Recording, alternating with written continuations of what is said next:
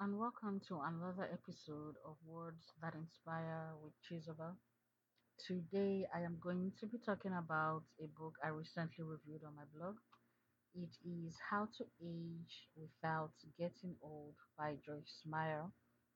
The subtitle is The Steps You Can Take Today to Stay Young for the Rest of Your Life. So, um, I'm gonna leave the link to the book review in the description box Go take a look. I hope you buy a copy. It is a wonderful book. And despite the title, it sounds like a book that is meant for older adults, but I, I think it contains a lot of information even people in their 20s can benefit from. So, so take a look at, at the review, and uh, if you buy a copy, leave me a note and let me know how you found the book. But today, I want to talk about a section I came across in the book that I really love It is on page 29. The section is titled Be Careful How You Talk About Yourself. So I'm just going to read a little bit of it, not, not the entire section, just a, a, uh, a little bit. Proverbs 18:21 is a powerful verse that teaches us to watch what we say. The tongue has the power of life and death, and those who love it will eat its fruit. Because words are filled with power and they affect us as well as those who hear them, we should be careful as we talk about aging. Don't repeatedly say, I'm getting old. If you do, you will feel old and others will view you as old. The more comfortable you are with your age, the more comfortable others will be also. The way you view yourself is the way they will view you. Our minds are not exempt from the aging process. For that reason, you may forget a few more things than you once did, but do not make dramatic statements like, I'm getting old and. D- Don't let fear rule your thoughts about yourself and your future. So that's just a a little bit from that section. And I wanted to talk about it because if you have listened to previous episodes and read some of my blog posts, you know that I am very passionate about the issue of what we say to ourselves and how much words matter. That um, passage that the section opens with Proverbs 18:21 is one that I think everybody should remember. There is power in words. Whatever you say, especially about yourself, feeds feeds your spirit. Your and and whatever your your spirit gains from that is what you're going to manifest or present to the world. So like this section where it says the way you view yourself is the way others will view you. That is very true.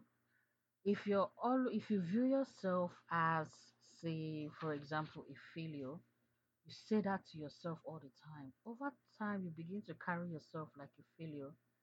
And if you're carrying yourself like a failure and presenting yourself as a failure, people are going to read that from you and treat you accordingly.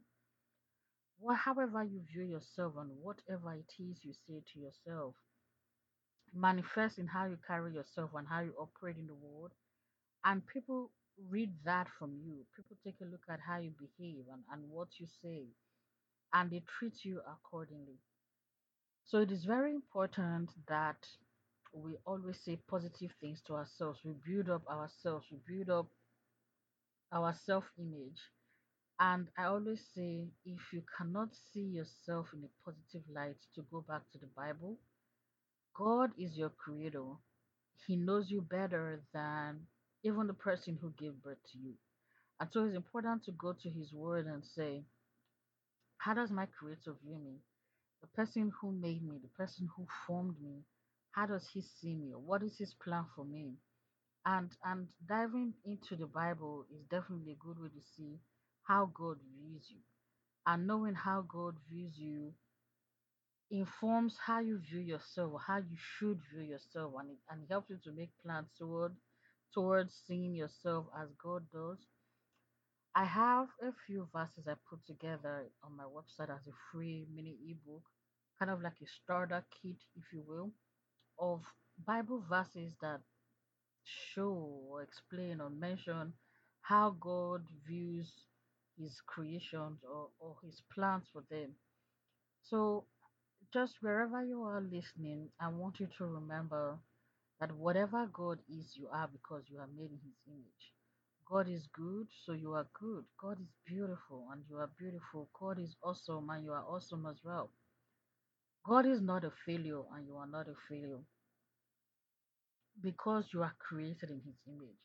So it's important to not only see in the Bible what it is God says about you, but also about God Himself. Because if you are if you are made in His image, then whatever He is, you are too. If He's kind, you are kind, and if He's a victor, you are a victor, and you're not a you're not a victim, and you are definitely not a failure. Also, another reason why it's important to sort of dive in and, and see what God says about you and be firm and solid in, in who you should be according to God's plans is that life and other people will often throw throw curveballs and, and try to define you and try to describe you and say you are ugly and you are this and you are that in this age of social media where whenever people disagree I discover they go straight to looks Oh, you're fat, you're too thin, you're too tall, you're too short, you're too black, you're too white, you're too everything. If you do not know who you are, who you are supposed to be, when people make comments like that, it sort of informs your self image, and now your self image is dented. You know, now you're running to the mirror and looking, you am I really ugly? You're sensitive about what people have said. But when you know who you are or who you should be, it's very difficult for people's words to affect your sense of self and affect your sense of self worth as well. So make sure you are always speaking positive things to you. Make sure you are making positive declarations to yourself.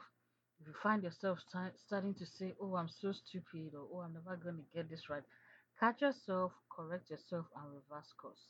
In the same way that negative words have the power to dim- to diminish you and, and to dent your self image. In the same way, positive words can build. So we're trying whatever has happened ne- with negative words, we're trying to do with positive words. And if you are just starting in that in this journey, note that there will be days when thoughts creep into your mind and doubts and fears uh, and uncertainty about uh, yourself and and if as is saying was saying positive things make me better and make me feel better? Note that you're a human being and the mind can wander and the mind can can travel. Just remember when you start to hear yourself or, or see yourself say negative things that you go back to those bible verses write them down if you need to print them down take a picture whatever have you highlight them in your bible and say them often and repeat them often even if it feels like you're just saying it for saying sake Whatever you say, you continue to say, eventually you're going to believe. And when you believe it, it's going to be reflected in, in how you carry yourself, it's going to be reflected in, in how you move. So for each and every one of us, I just wanted to encourage us with that with that little section from the book. There are some other really great sections in the book. I might do like one or two more uh, recordings on, on those. Just I was inspired a lot by the book. So um, I would say, you know, check it out and let me know if um, you are interested in the free mini ebook on my site. So for each and every one of us, I, I continue to pray that we grow. I, I continue to wish the best for you. And wherever you are, please remember that you are wonderful, you are beautiful, you are a victor, you are not a victim, you are successful, you are fruitful, that great things will always happen for you and that your hard work will, will always be rewarded will always be rewarded. Always always always. Um i wish you the very best in all your endeavors and i will catch you on the next episode. Thanks. Remember blessed